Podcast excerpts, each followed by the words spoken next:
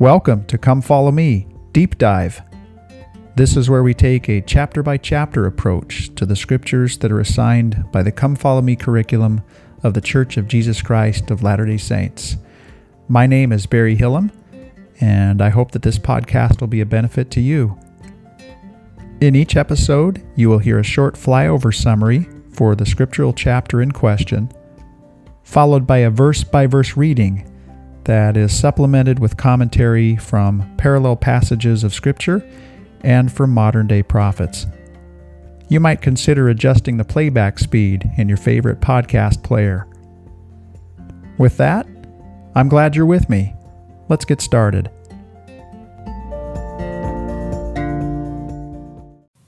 Third Nephi, chapter 19. Well, so much of what we have read in the book of Third Nephi so far and also in the book of Helaman before that was measured in years. What we've been reading since 3 Nephi chapter 8, however, has been measured in days. It was in that chapter that the people came to Samuel's sign of the Savior's crucifixion, and a very long night commenced. As we know, there were violent storms. Uh, the earth was in a state of upheaval. There were earthquakes, there were whirlwinds, there were tempests. And when after this long night, it was time for the sun to rise. It did not. Instead, as verse 23 told us of 3 Nephi chapter 8, that this darkness did last for the space of three days, that there was no light seen. We know what happened next in this sequence, of course. In 3 Nephi chapters 9 and 10, the voice of the Savior penetrated this darkness. And midway through chapter 10 and verse 9, we find that the light finally returns. And it came to pass that thus did the three days pass away, meaning the three days of darkness. And it was in the morning, and the darkness dispersed from off the face of the land. And so it is this morning that we read of in 3 Nephi chapter 10, verse 9, that belongs to the day that persists all the way through 3 Nephi chapter 18 and into the first three verses of this chapter, 3 Nephi chapter 19. So that is a 10 chapter sequence in 3 Nephi that all portray the events of this one day. Then we will read in verse 4 of this chapter the phrase, It came to pass that on the morrow. So the bulk of 3 Nephi chapter 19 is the story of the next day. So what happens on this next day?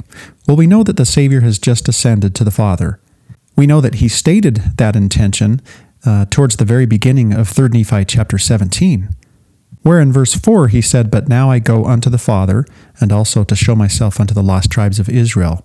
We know, however, that that act was deferred because of the desire of the people for him to tarry with them. That act was deferred until the very end of 3 Nephi chapter 18. So, in the final verses of that chapter, we read of the way in which Jesus touched his disciples giving them the power to give the Holy Ghost, as verse 37 says. Then in verse 39, we read of the thing that we anticipated happening much earlier at the beginning of 3 Nephi chapter 17, where it says that while the people were overshadowed with the cloud, the Savior departed from them and ascended into heaven.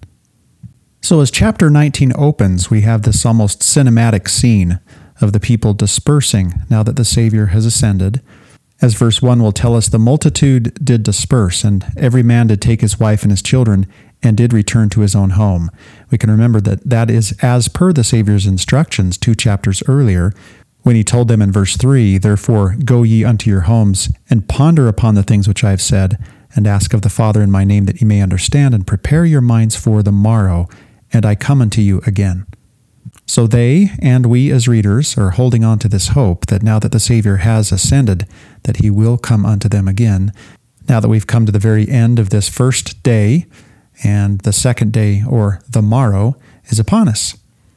So it is at this point in 3 Nephi chapter 19 that we come to a realization that there were other people who were spared in the storms and in the tumult that were written of in 3 Nephi chapter 8 the 2,500 people assembled at the temple were not the only survivors.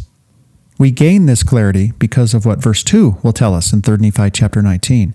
It says, And it was noised abroad among the people immediately before it was yet dark. So we're coming to the very end again of this first day. The Savior has ascended, uh, but it's not yet dark. uh, that the multitude had seen Jesus, and that he had ministered unto them, and that he would also show himself on the morrow unto the multitude. So while these 2,500 people have returned to their homes, as we were told in verse 1, we can also see that many of these people did all they could during this night to gather any other survivors to the temple so that they could see the Savior when he came on the morrow. So that's some background for 3 Nephi chapter 19.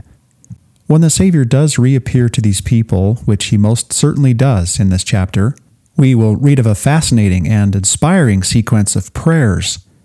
Although it's never stated explicitly in this chapter, we will get the distinct impression that there's something ritualistic or something like an ordinance that is happening here. The Savior will direct his disciples and the multitude to kneel and pray.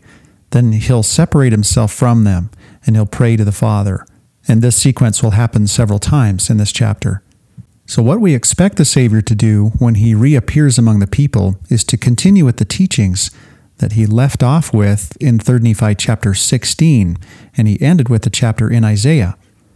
But instead, in this chapter 3 Nephi 19, he will attenuate out his teachings on prayer that he offered through example in 3 Nephi chapter 17, and then that he offered in the form of a sermon as after he finished the sacrament with the people in the previous chapter in 3 Nephi chapter 18.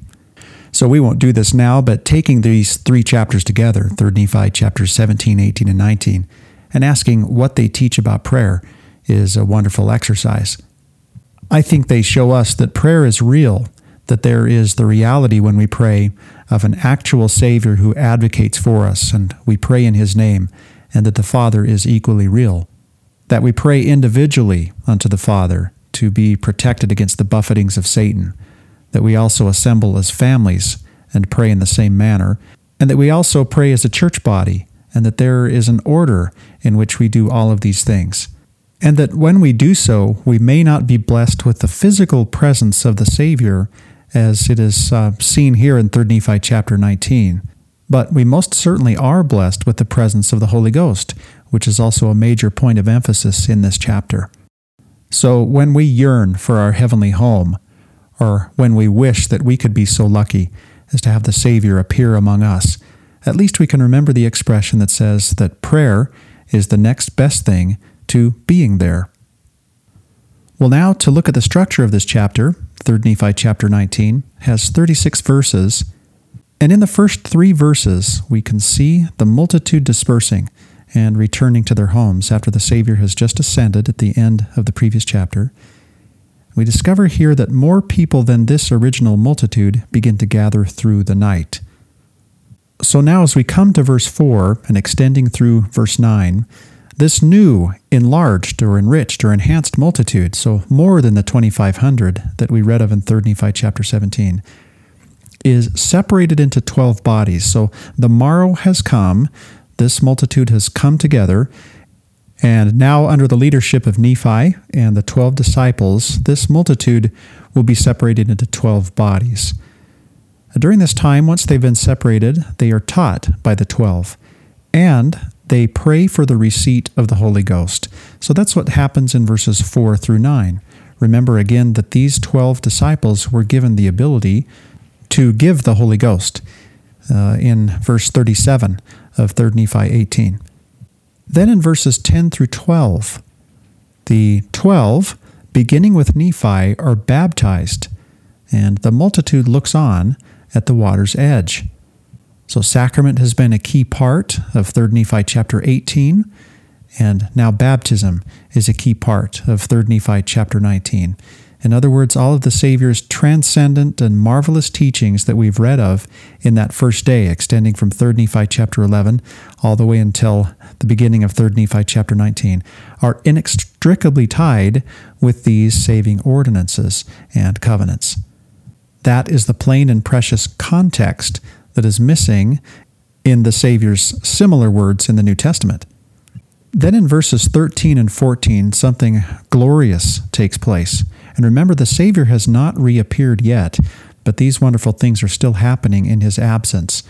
So in verses 13 and 14, the Holy Ghost falls upon the twelve. So they've just been baptized. And then fire and angels come down out of heaven. And so we'll see language there that's very similar to what we read in 3 Nephi chapter 17. It'll say in verse 14 that these people were encircled about as it were by fire. So not by fire, but as it were by fire. And it came down from heaven, and the multitude did witness it and bear record, and angels did come down out of heaven and did minister unto them. Then the event that's anticipated by this multitude and by us as readers takes place in verse 15, where the Savior once again appears in the midst of his disciples. So this happens in the moment that these angels are ministering unto the disciples, and then the Savior comes and stands in their midst. Now, what happens from here to the end of the chapter is this sequence of prayers. So in verses 16 through 18, we'll see that the Savior directs the multitude to kneel and also directs his disciples to pray. And then once they begin to do so, it says in verse 18, they began to pray. In fact, it says that they did pray unto Jesus. We'll read some commentary about that.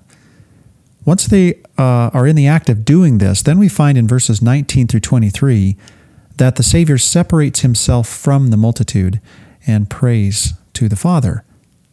We'll read his language in these verses and see that it's somewhat similar to the great intercessory prayer in John chapter 17. And he'll talk about being one with the Father and with the Holy Ghost. And he'll also talk about his desire for the Holy Ghost to be given unto these people. Then in verses 24 through 26, we'll see that Jesus returns to his disciples who are still in the act of praying. And during this time, we'll read that they are made white so, of course, we'll come back to that in the reading. We'll see in verse 25 that the light of the Savior's countenance did shine upon them. Remember, they were already in the midst of fire and in the midst of angels. Once this occurs, the Savior once again separates himself from the multitude and prays. And we see this in verses 27 through 29. Then in verse 30, the Savior returns once again to his disciples who are still in the act of praying, and they are still similarly white to the way in which they were described in verse 25. And then for the third time, in verses 31 through 34, Jesus separates himself from the multitude and he prays unto the Father again. And this time we're not given the words that he prayed. Instead, we're told in verse 32 that tongue cannot speak the words which he prayed, neither can be written by man the words which he prayed. We're simply told that his words were so great and so marvelous in verse 34 that they cannot be written, neither can they be uttered by man. Then, for the third time, Jesus returns to his disciples.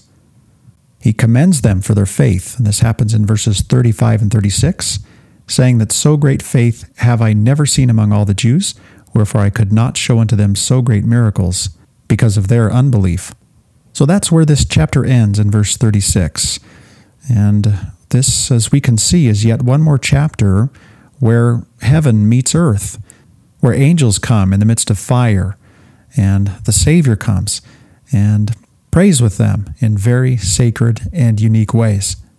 Well, let's move now to verse 1 for a reading of this great chapter. We have a sense of background and a sense of context, and we have a sense, of course, for how the events in this chapter are laid out. So, verse 1, and of course, we know that the Savior in the previous chapter, at the very end, has just ascended to the Father. So, verse 1, and now it came to pass that when Jesus had ascended into heaven, the multitude did disperse, and every man did take his wife and his children, and did return to his own home. Again, that is as per the Savior's instructions at the beginning of 3 Nephi chapter 17 when he told them to return to their homes. Now we can see as we come into verse 2 that this day that began in the third Nephi chapter 10, when the morning light returned, is still continuing. There is some daylight left. So, verse 2 And it was noised abroad among the people immediately, before it was yet dark, that the multitude had seen Jesus, and that he had ministered unto them, and that he would also show himself on the morrow unto the multitude. So, this is also where we gain the understanding that the multitude, that 2,500 people that were numbered in 3 Nephi chapter 17, was not the sum total of the people who had survived the experience of 3 Nephi chapter 8. There were other people still that had the potential of being there on the morrow when the Savior returned. And so, verse 3 tells us, Yea, and even all the night it was noised abroad concerning Jesus And insomuch did they send forth unto the people that there were many, yea, an exceedingly great number, did labor exceedingly all that night, that they might be on the morrow in the place where Jesus should show himself unto the multitude.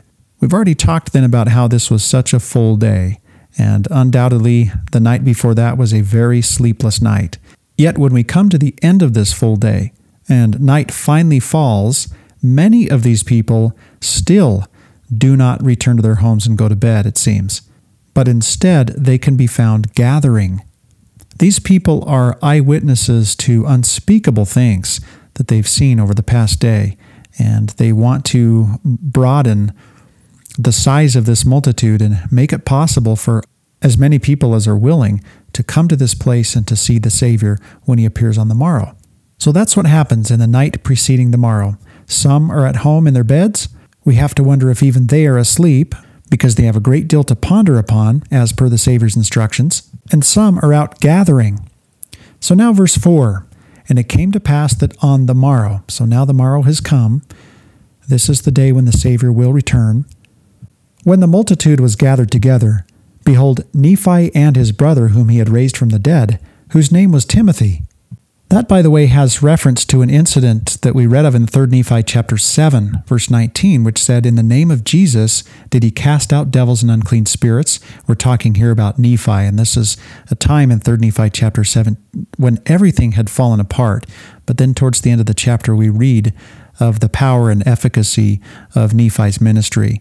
So we find that he's cast out devils and unclean spirit, and even his brother did he raise from the dead after he had been stoned and suffered death by the people. So that, as we're learning here in verse 4, was Timothy, the brother of Nephi, and he had been stoned and was subsequently raised from the dead. Now, continuing in verse 4, and also his son, whose name was Jonas, and also Mathoni, and Mathonihah, his brother, and Kumen, and Kumenonhi, and Jeremiah, and Shemnon, and Jonas, and Zedekiah, and Isaiah. It's interesting for us that those last few names are the names, of course, of brass plates prophets. Now, these were the names of the disciples whom Jesus had chosen, and if we were to count those, we'd see that there are twelve names. And it came to pass that they went forth and stood in the midst of the multitude. So the sun has risen, the multitude is gra- gathered, it's much larger than the original 2,500, and now these 12 will minister to this multitude.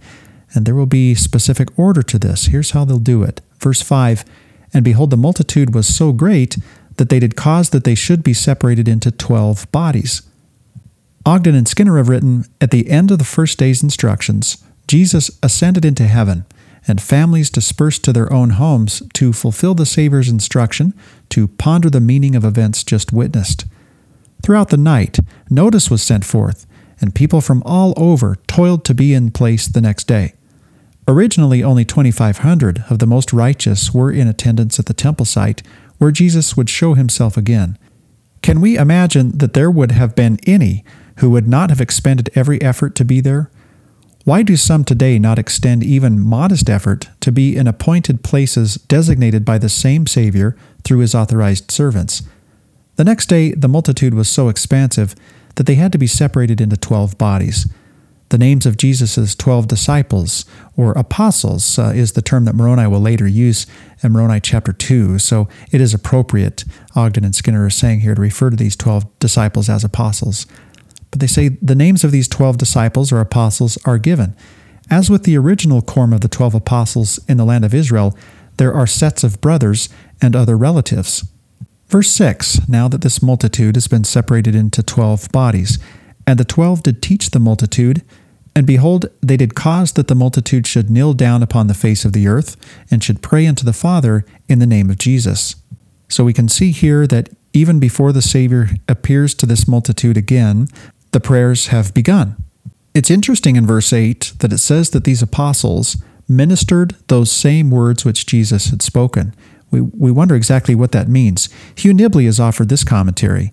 The disciples prayed and arose and ministered to the people. What would they do? They gave the speech here. Notice the next verse proves what we mean by ministering. And when they had ministered those same words which Jesus had spoken, they ministered the words, see. They came and told them what the teaching was. They told the people what the Lord had told them before, So they ministered the words. That's what you do when you minister. In other words, you come and teach. And I think we could add to Nibley's comments by saying that when we minister, we do so using the words of Christ. Uh, we're always on solid ground when we do that because that's the language of angels as well. And Nephi taught that very carefully in 2 Nephi chapter 32 that angels speak the words of Christ. And of course, they speak by the power of the Holy Ghost. So we can do the exact same thing when we minister. Then we see this verse in verse 9, and the order here is very instructive. Uh, because these people have gathered together in hopes that the Savior will come again to them, that this is the morrow that he was talking about in 3 Nephi chapter 17 when he said he'd come unto them on the morrow. However, here is what happens in verse 9 And they did pray for that which they most desired, and they desired that the Holy Ghost should be given unto them. This shows us, of course, what a prized gift the gift of the Holy Ghost truly is. Ogden and Skinner have written the first thing the twelve taught the people was to kneel down and pray to the Father in the name of Jesus. And the foremost thing the people prayed for, that which they most desired, was to receive the gift of the Holy Ghost. Because Jesus would soon leave them, they wanted the gift of constant companionship of one of the gods while in this frail existence far from their heavenly home. Elder Jeffrey R. Holland has written in his book Christ and the New Covenant It is most significant that it was this for which the Nephite twelve prayed above all else. As Christ had not yet appeared to them for this second day, and because the Father and Son could not permanently be with them or us in a telestial world, the next best companionship came from that member of the Godhead who can be with mortals permanently, the Holy Ghost, who is the spiritual extension and telestial representative of the Father and the Son. In our own time, Elder Holland continues, the prophet Joseph Smith was asked wherein the Church of Jesus Christ of Latter day Saints differed from other religions of the day. He replied that the distinction lay in the gift of the Holy Ghost, and that all other considerations were contained in that gift. In light of these experiences, ancient or modern, old world or new, perhaps all disciples of Christ, all members of his true church, should pray for the influence and guidance of the Holy Ghost as that heavenly gift which they most desire. Now, the Book of Mormon Institute manual says the following about this episode in 3 Nephi chapter 19 verse 9. The 12 disciples whom Jesus had chosen prayed that the Holy Ghost should be given unto them. Elder Bruce R. McConkie explained the meaning behind this request. Quote, there is a difference between the gift of the Holy Ghost and the enjoyment of the gift. All saints after baptism receive the gift or right to the sanctifying power of the Spirit. Only those who are worthy and who keep the commandments actually enjoy the promised reward. In practice, members of the church enjoy the companionship of the Spirit from time to time as they manage, by obedience, to get in tune with the infinite. The actual enjoyment of the gift of the Holy Ghost is a supernal gift that a man can receive in mortality. The fact of its receipt is a witness that the saints so blessed are reconciled to God and are doing the things that will assure them of eternal life in the realms ahead. President Heber J. Grant spoke of asking God twice a day for the guidance of the Holy Spirit. He said, I have little or no fear for the boy or the girl, the young man or the young woman who honestly and conscientiously supplicate God twice a day for the guidance of His Spirit. I am sure that when temptation comes, they will have the strength to overcome it by the inspiration that shall be given to them. Supplicating the Lord for the guidance of His Spirit places around us a safeguard, and if we earnestly and honestly seek the guidance of the Spirit of the Lord, I can assure you that we will receive it. President Marion G. Romney once said, If you want to obtain and keep the guidance of the Spirit, you can do so by following this simple four point program. One, pray. Pray diligently. Second, study and learn the gospel. Third, live righteously and repent of your sins. Fourth, give service in the church. I think we can see from this that um, it's somewhat like uh, obtaining a remission of one's sins, but then retaining that remission of our sins. And of course, the, uh, the, the process of ongoing repentance and the ordinance of the sacrament is so key to that. But we can see that when it comes to the gift of the Holy Ghost, there is the receipt of that gift, but then there is maintaining uh, companionship with the Holy Ghost, which is contingent upon us. It seems to be that this can be a constant companion for us if we're worthy of it. Elder Bednar uh, gave some really valuable teaching on this subject about a year ago. When training Sunday school teachers in the church. I don't have a specific reference for it. It's a video that can be found on um, the church website. Someone asks him about this subject, and he says the thing that you really ought to notice is when the presence or companionship of the Holy Ghost is no longer with you. In other words, what actions uh, precipitate that unfortunate event. His point in so saying uh, was not only that, but also that our default setting as members of the church who have been confirmed and have been given the gift of the Holy Ghost should be that His companionship is constantly with us. Now we can see what happens next as we return to the text, and these people have expressed their desire to have the Holy Ghost with them. We can see that the ordinance of baptism is fundamental to this. In verse 10, it says, And when they had thus prayed, and again they had prayed for the Holy Ghost, they went down unto the water's edge, and the multitude followed them. So, this is an interesting way of expressing what baptism is and what the covenant of baptism is. We often refer to it as spiritual rebirth and a way of formally becoming members of the church. Here we can see, and borrowing words from Elder Holland, we can see that our greatest need in this celestial sphere is to have the companionship of the Holy Ghost with us. And the way to attain unto this is first to be baptized. That's another way of expressing what baptism does for us. and That also, of course, ties it to the ordinance of the sacrament, since the sacrament is when we formally remember the Savior's broken body and his blood that was shed for us, and then we pledge to always remember him. And then, as a result, we can have his Spirit to be with us. So here the disciples are going to the water's edge, and the multitude we can see uh, they don't seem to be participating directly into this in this baptism at this point, but they are participating in the sense that the multitude followed them. Verse 11, and it came to pass that Nephi went down into the water and was baptized. And he came up out of the water uh, and began to baptize. So we can see that that's the, the type of immersion that the Savior was describing in 3 Nephi chapter 11. And he baptized all those whom Jesus had chosen. So presumably that is the 12 that were just named. Now in verse 13, we can see that the thing that they desired in verse 9 comes to them and comes to them in great measure. And it came to pass, when they were all baptized and had come up out of the water, the Holy Ghost did fall upon them, and they were filled with the Holy Ghost and with fire. We can also guess here that this is not Nephi's first experience in being baptized. The Institute Manual speaks of this. It says President Joseph Fielding Smith explained why Jesus commanded the Nephites to be baptized again. When Christ appeared to the Nephites on this continent, he commanded them to be baptized, although they had been baptized previously for the remission of their sins. The Savior commanded Nephi and the people to be baptized again because he had organized anew the church under the gospel. Before that, it had been organized under the law.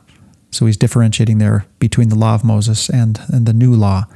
For the same reason, Joseph Smith and those who had been baptized prior to April 6, 1830, were again baptized on the day of the organization of the church. So, again, as we return to the text, we can see in verse 13 that the Holy Ghost did fall upon them. That's the verbiage that's used, and that they were filled with the Holy Ghost and with fire. Remember that the word filled was used in the previous chapter when they drank the wine in the sacramental ordinance. Here's what happens next in verse 14. And behold, they were encircled about as if it were by fire. And it came down from heaven, and the multitude did witness it and did bear record. And angels did come down out of heaven and did minister unto them. So, what a phenomenon, and um, must have been somewhat similar to the day of Pentecost. The multitude may not have visibly witnessed the receipt of the Holy Ghost that is recorded in verse 13, but they certainly uh, witnessed what happened next because we can see that they saw and did bear record that angels did come out of heaven and did minister unto these disciples. So, this, of course, is the baptism of fire. So, we can think about the relationship of these two baptisms. Ogden and Skinner say two baptisms followed their fervent praying the baptism of water to symbolically wash away their sins, burying the old man of sin and rising to newness of life in the likeness of the resurrection, and the baptism of fire to symbolically burn away their sins to provide a worthy vessel for the Spirit of the Lord to reside in. The two baptisms feature two great cleansing agents, water and fire, to purify and sanctify souls to become holy as God is holy. The symbol of the Holy Ghost is fire. The people were encircled about as if it were by fire, Again, not our usual fire, but the radiance, brilliance, light, or glory that accompanied angelic ministrants from heaven. Joseph Fielding McConkie has said, with uh, reference to the relationship between the Holy Ghost and fire, the symbolism of receiving the gift of the Holy Ghost is that of lighting a perpetual flame within the soul, one which provides light and warmth while constantly purging that which is unclean from it. That, I think, is an absolutely beautiful and thought provoking explanation of the relationship between the Holy Ghost and fire. So, something truly marvelous is happening here for these people. And again, very specifically, it is the baptism of water and then the baptism of fire that is being seen here. And now, here's what happens in verse 15 the anticipated event for which all the people were gathered. It is now the morrow, and we hope that the Savior will return. And indeed, he does here in verse 15. And it came to pass that while the angels were ministering unto the disciples, behold, Jesus came and stood in the midst and ministered unto them. So now the 12 disciples or apostles and the original 2,500 people that were assembled and Bountiful at the temple are in the midst of the Savior once again, and now they have expanded their numbers, and there are more people that are gathered. And now, this, for the first time for them, is when they see the Savior appearing. We talked about this with reference to the children that gathered around the Savior in 3 Nephi 17 already, but what a singular and unique thing uh, for these people to be with the resurrected Savior in this manner. Very, very few people in the history of the earth have had this privilege. Bruce R. McConkie spoke of this in The Mortal Messiah by saying, In our view, these marvelous happenings, when the Holy Ghost fell mightily upon the people, when the sanctifying power of the Holy Spirit of God cleansed their souls, when mortal men were quickened by the Spirit until their countenances shone, and we'll read of that in a few moments here in this chapter, as did that of Moses after he was with the Lord for forty days in the Holy Mount, when Jesus spoke words that could not be written and could only be understood by the power of the Spirit, these marvelous events were the high point of Jesus' ministry among his other sheep. Seldom, if ever, has there been such a scene on planet Earth. Perhaps in the Zion of Enoch, when the Lord came and dwelt with his people, Perhaps at Adam-ondi-Ahman, in the assembly of high priests, when the Lord appeared and ministered comfort unto Adam, and the Ancient of Days predicted whatsoever should befall his posterity unto the latest generation. Perhaps on the Mount of Transfiguration, when only Peter, James, and John were present. Perhaps there have been other like outpourings of God's goodness and grace of which we have no knowledge, but nowhere do our scriptures preserve in such detail such wondrous events as are here recorded. Truly, they are a sample and an illustration of what shall be in that great millennial day when He whose we are reigns personally among those who remain on earth after the wicked and ungodly have been burned as stubble. Thomas R. Valletta provides us with this wonderful insight as we consider the sequence of what has happened so far, now that we've come to verse 15. He says, Notice the process on this second day. The multitude gathers together in verse 4. They are taught by the Lord's chosen servants and unite in prayer for their greatest desire, which is to receive the Holy Ghost, in verses 6 through 9. They are baptized with water and then are filled with the Holy Ghost and with fire, in verse 13. Angels minister unto them, and then Jesus appears and also ministers unto them, in verses 10 through 15. Though we may not expect a personal visit from the Savior, are there parts in this pattern that might allow you to have the Holy Ghost and the Savior as a more significant influence in your life. Now we'll see what the Savior does now that he has appeared and he is standing in the midst of the people.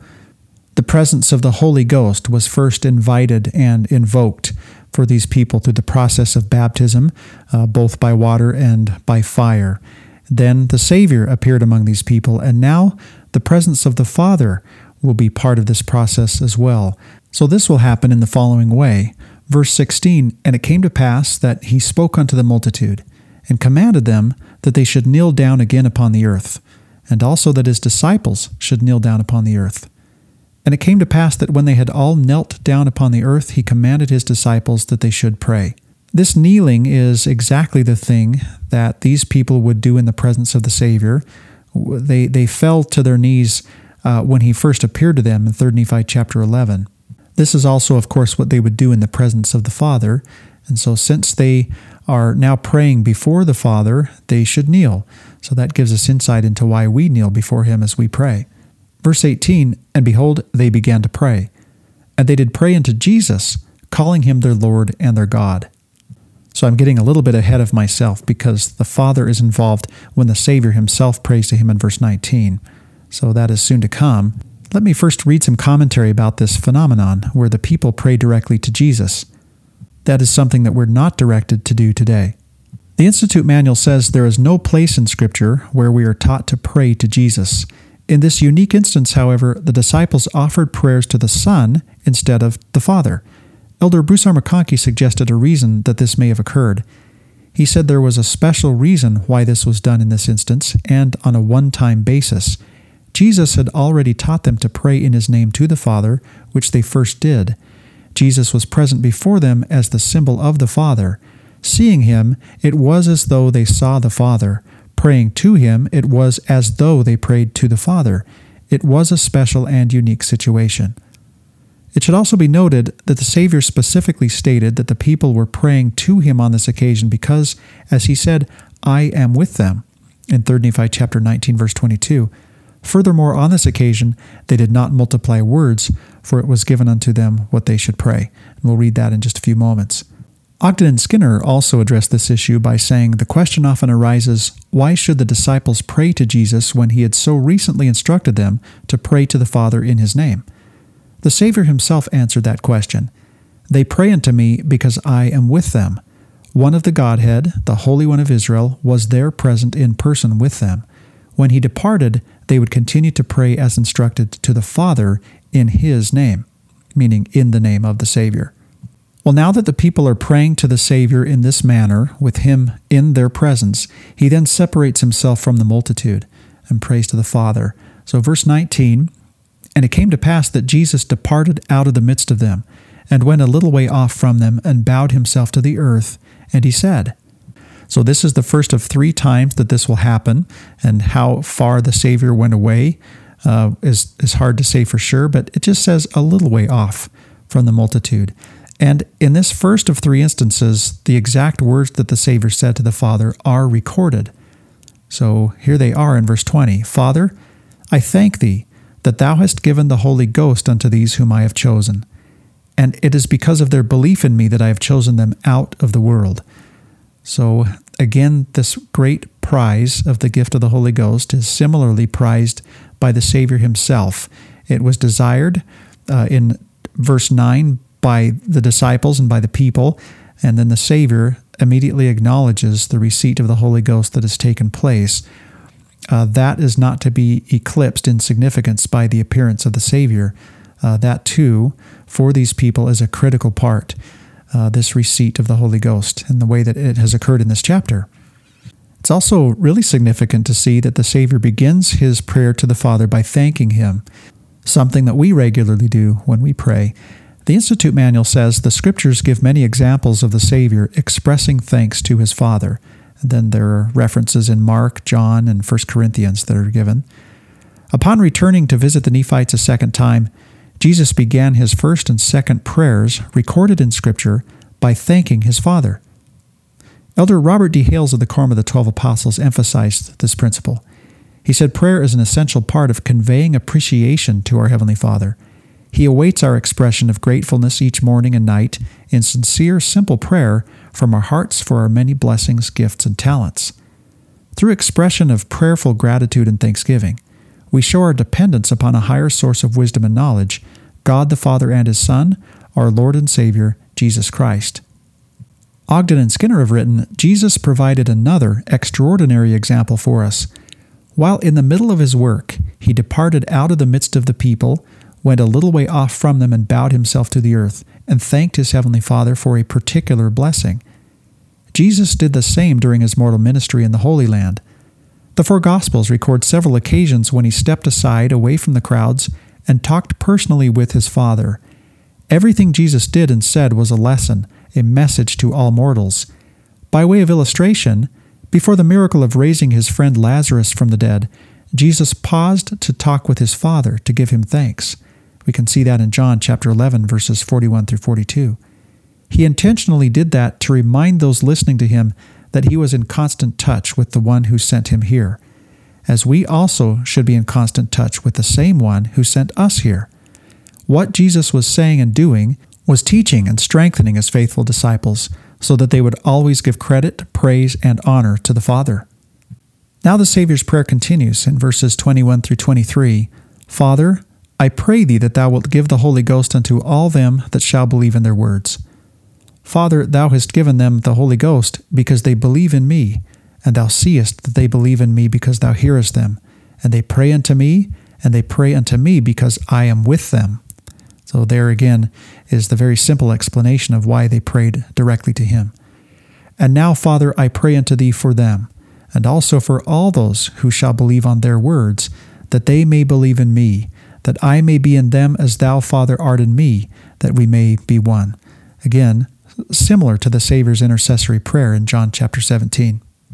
This principle of unity is also expressed in Doctrine and Covenants section 38 verse 27 that says I say unto you be one and if ye are not one ye are not mine.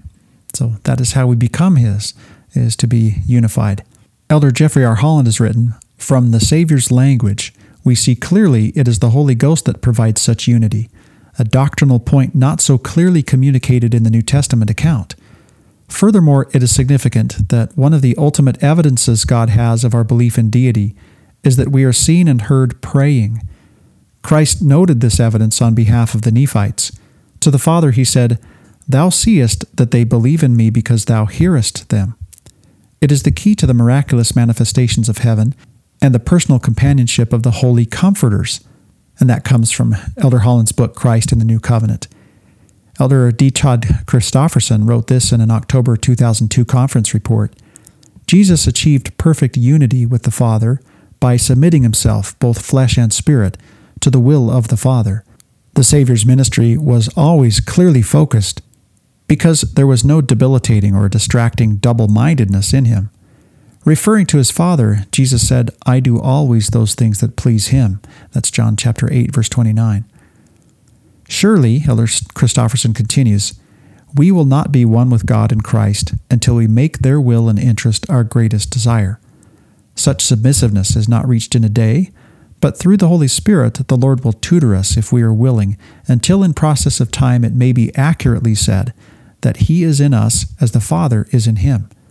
At times I tremble to consider what may be required, but I know that it is only in this perfect union that a fullness of joy can be found.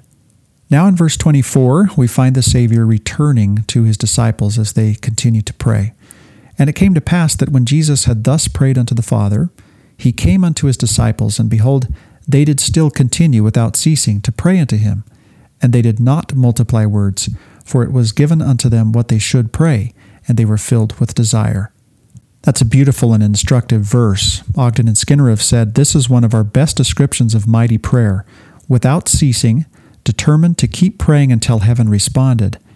As Joseph Smith taught, come to God and weary Him until He blesses you, not multiplying many words, being inspired what to pray, and being filled with desire. Indeed, the purest prayers are those in which the Spirit reveals to the petitioner the actual words that should be used. Elder Neal Maxwell has taught, we must have the Spirit with us so that the Holy Ghost can prompt us to pray for that which is right. Nephi advised us that the Spirit teacheth the man to pray. That's out of 2 Nephi chapter 32, verse 8. There is therefore a definite connection between our righteousness and our capacity to draw upon the Spirit so that we will ask for what we should ask for. The Lord told Joseph Smith in 1831, And if ye are purified and cleansed from all sin, ye shall ask whatsoever you will in the name of Jesus, and it shall be done. But know this, it shall be given you what you shall ask. One might ask, why is it necessary that the Holy Ghost prompt us even in our prayers? One reason is that only with the help of the Holy Ghost can we be lifted outside the narrow little theater of our own experience, outside our selfish concerns, and outside the confines of our tiny conceptual cells. It was Jacob who reminded us, and in such beautiful language, that the Spirit which teacheth us to pray also speaketh of things as they really are, and of things as they really will be. The Spirit searcheth the deep things of God, as 1 Corinthians chapter 2, verse 10 says, and superficial prayer will not produce such probings. God sees things as they really are and as they will become. We don't. In order to tap that precious perspective during our prayers, we must rely upon the promptings of the Holy Ghost.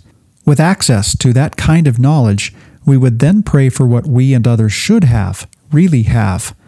With the Spirit prompting us, we will not ask amiss. With access to the Spirit, our circles of concern will expand. The mighty prayer of Enos began with understandable self concern, moved outward to family, then to his enemies, and then outward to future generations. Here, finally, is some commentary on this beautiful verse from Elder Gene R. Cook. He said, When the Nephite disciples were praying in the presence of Jesus, they set a good example for us all. The record says they did not multiply many words. This is consistent with the commandment the Lord gave to the Jews during his mortal ministry. He said, When ye pray, use not vain repetitions as the heathen do, for they think that they shall be heard for their much speaking.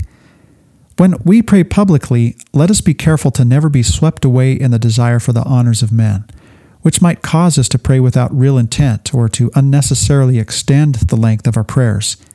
The same caution applies to those who pray for a mortal audience rather than simply to be heard by the Lord. We must always be careful to avoid flowery prayers uh, or prayers to impress.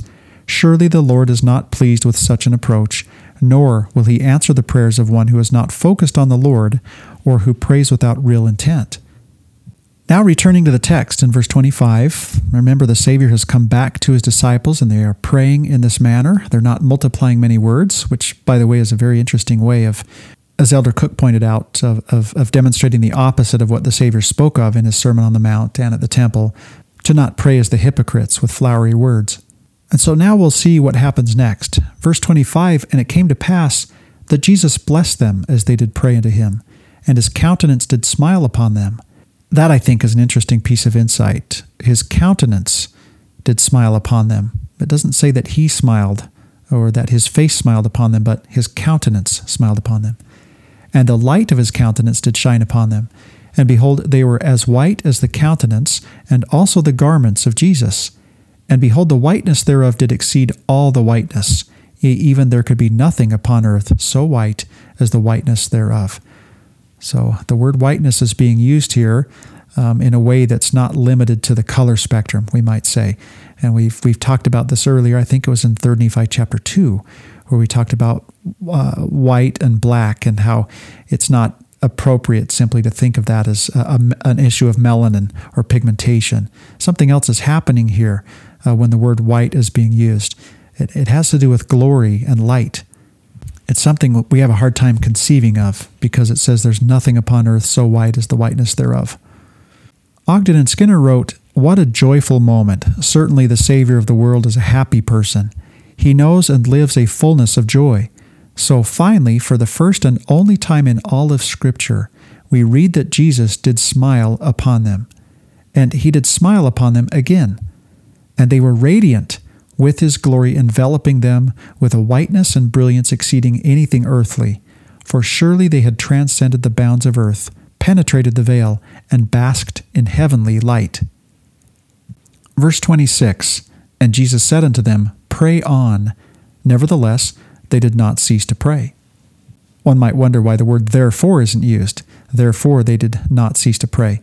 In any event, they continue to pray. And now we'll find that the Savior separates himself yet again for the second time from the multitude and prays to the Father.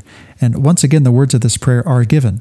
So, verse 27 And he turned from them again, and went a little way off, and bowed himself to the earth, and he prayed again unto the Father, saying, Father, I thank thee that thou hast purified those whom I have chosen because of their faith. And I pray for them, and also for them who shall believe on their words that they may be purified in me through faith on their words, even as they are purified in me. So he is empowering others to carry his power to purify others in him.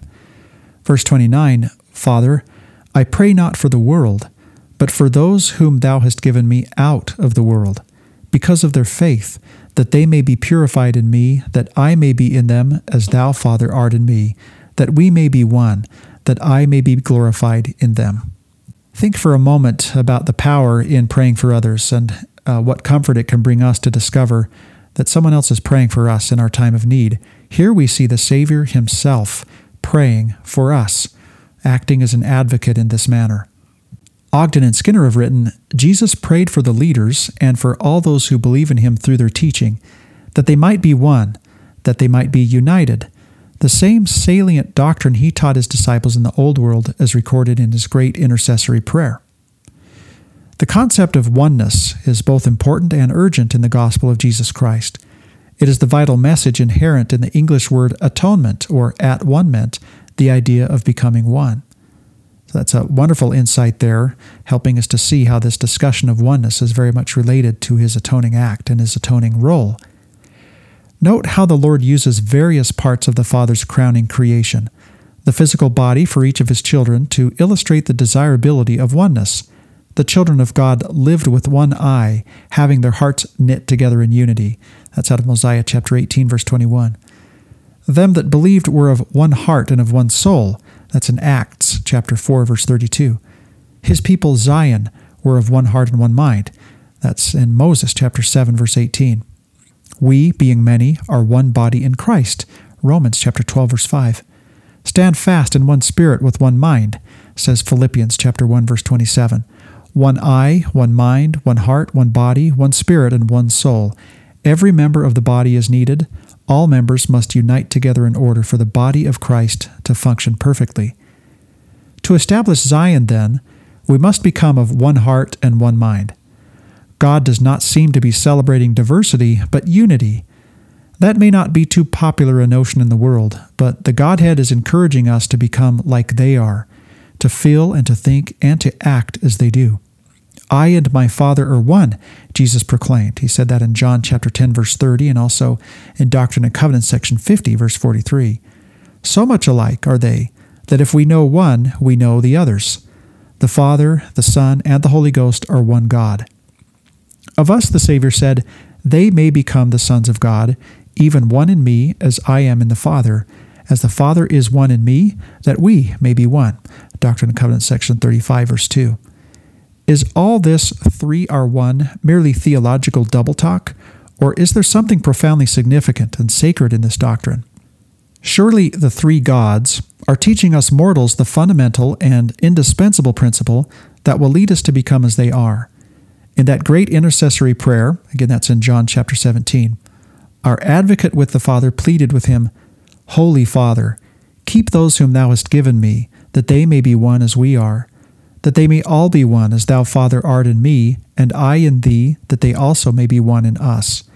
And the glory which thou gavest me I have given them, that they may be one, even as we are one. I in them, and thou in me, that they may be made perfect in one.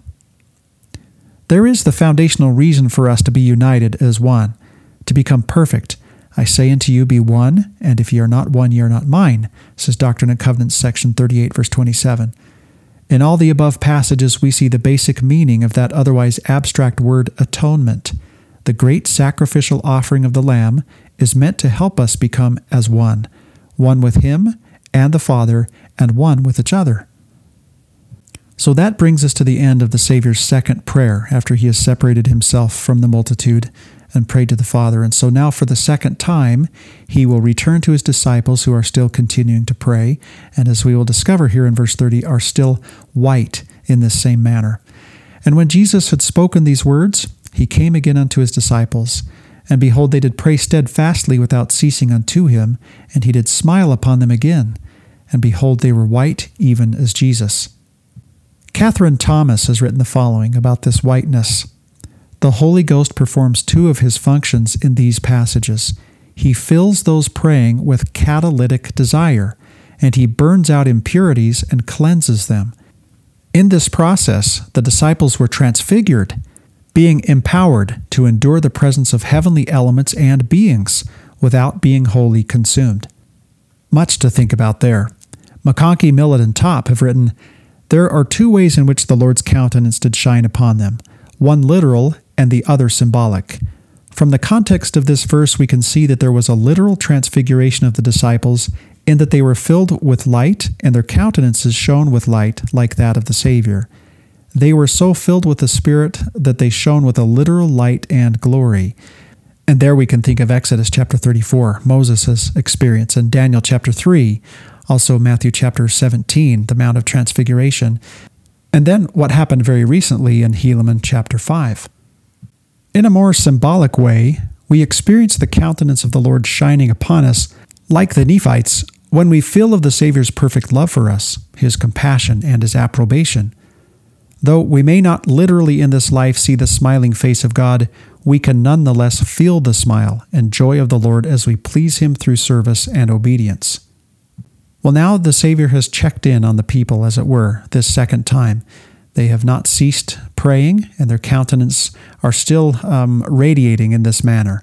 They're transfigured, and the Savior uh, smiles upon them again. So now, for the third time, he separates himself from the multitude, prays unto the Father. This time, though, the words are not recorded, and we'll be told why in this passage in verses 31 through 34. And it came to pass that he went again a little way off and prayed unto the Father. And tongue cannot speak the words which he prayed, neither can be written by man the words which he prayed. And the multitude did hear and do bear record, and their hearts were open, and they did understand in their hearts the words which he prayed. Nevertheless, so great and marvelous were the words which he prayed that they cannot be written, neither can they be uttered by man. They can't be written, they can't be uttered. It doesn't seem in this instance that it's because specifically they're forbidden. We'll talk about that idea in later chapters. It seems simply that what happened here was so transcendent that it just can't be conveyed by the tongue and can't be conveyed by the pen. The heart is used here as the understanding organ, not the brain, when we see in verse 32 that their hearts were open and they did understand in their hearts the words which the Savior prayed. That too is very instructive. So, three times when the Savior separates himself from the multitude and prays. The first two times his language is very similar to the intercessory prayer in John chapter 17. And then this third time, as though those two previous events, to use Catherine Thomas's words, were catalytic, we have this prayer, which just cannot even be conveyed. So now that this glorious thing has taken place, the Savior returns to his, to his disciples for the third time. And he speaks to them. And here's what he says in verse 35 And it came to pass that when Jesus had made an end of praying, he came again to the disciples and said unto them, So great faith have I never seen among all the Jews. Wherefore I could not show unto them so great miracles because of their unbelief. So this is insight for us. Nothing like this happened to the Jews. Now, the Institute Manual says great miracles accompanied the Savior's visit to the saints in Book of Mormon times miracles of healings, angels, shining countenances, prayers too sacred to be written, and many other marvelous manifestations. Jesus declared to his disciples, so great faith have I never seen among all the Jews, wherefore I could not show unto them so great miracles because of their unbelief. Do miracles occur today, or has the day of miracles ceased? Elder Dallin H. Oaks taught that miracles still occur, however, we don't often hear of them because of their sacredness. He said, Why don't our talks in General Conference and local meetings say more about the miracles we have seen? Most of the miracles we experience are not to be shared. Consistent with the teachings of the Scriptures, we hold them sacred and share them only when the Spirit prompts us to do so. Modern revelation directs that they shall not boast themselves of these things, neither speak them before the world, for these things are given unto you for your profit and for salvation. That's out of Doctrine and Covenants, section 84, verse 73. Another revelation declares, Remember that which cometh from above is sacred, and must be spoken with care and by constraint of the Spirit. Doctrine and Covenants, section 63, verse 64. Latter day Saints generally follow these directions. In bearing testimonies and in our public addresses, we rarely mention our most miraculous experiences, and we rarely rely on signs that the gospel is true. We usually just affirm our testimony of the truthfulness of the restored gospel and give a few details on how we obtained it. Why is this? Signs follow those that believe. Seeking a miracle to convert someone is improper sign seeking. By the same token, it is usually inappropriate to recite miraculous circumstances to a general audience that includes people with very different levels of spiritual maturity. To a general audience, miracles will be faith reinforcing for some, but an inappropriate sign for others. Well, that's a very important principle being taught by Elder Oaks, and also a fascinating acknowledgement of the fact that he and undoubtedly his fellow apostles are privy to great miracles. And truthfully, for that matter, we are too. And we can see, for one thing, that the spread of this church upon the earth and the coming forth of the Book of Mormon, and the, of course, the gift of the Holy Ghost itself, is already a great miracle.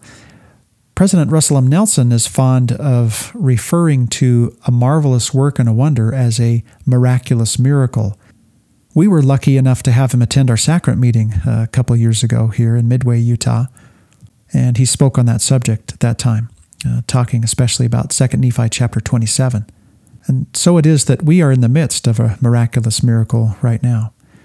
Well, now coming into verse 36, the final verse in this incredible chapter Verily I say unto you, there are none of them, meaning the Jews of the old world, that have seen so great things as ye have seen, neither have they heard so great things as ye have heard. Why is the Savior drawing this comparison then? Uh, it seems to be for us as readers um, more than for the people that are present on that occasion. Ogden and Skinner have written, What a remarkable scene! We would love to have been there. Perhaps we were, watching afar off.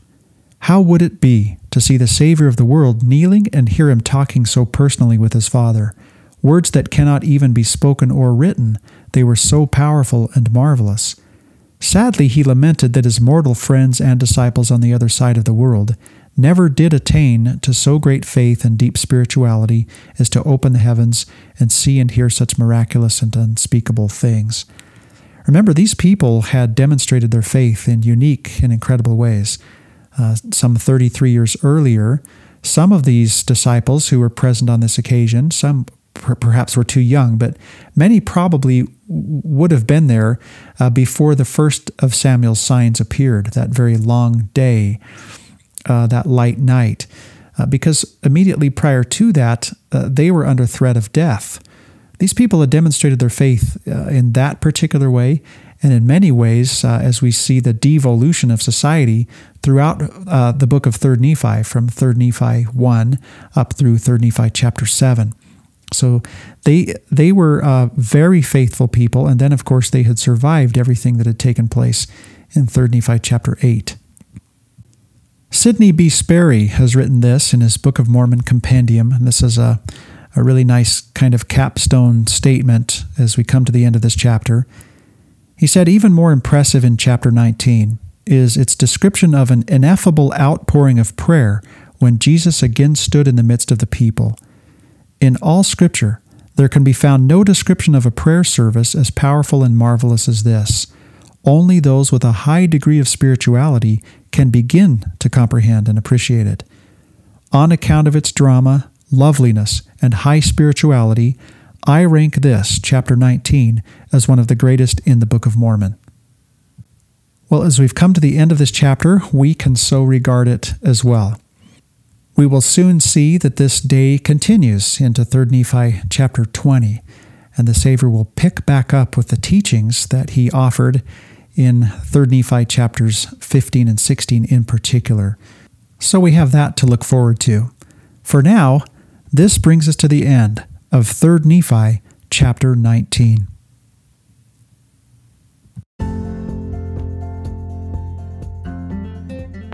Thank you for listening to Come Follow Me Deep Dive.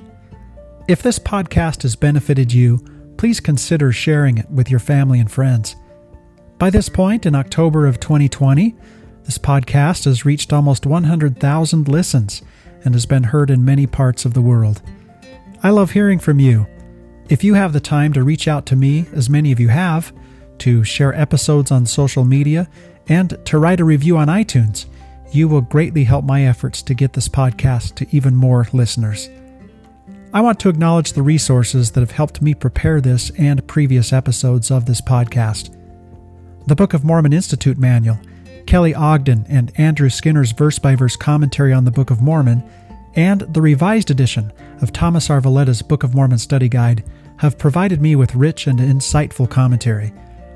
Introductions, chapter analyses, and sectional divisions are my own. parallel passages of Scripture and general conference addresses that come to mind also play a prominent role in this podcast, as do my own thoughts and writings. For them, and any errors that you find in them, I, of course, am solely responsible.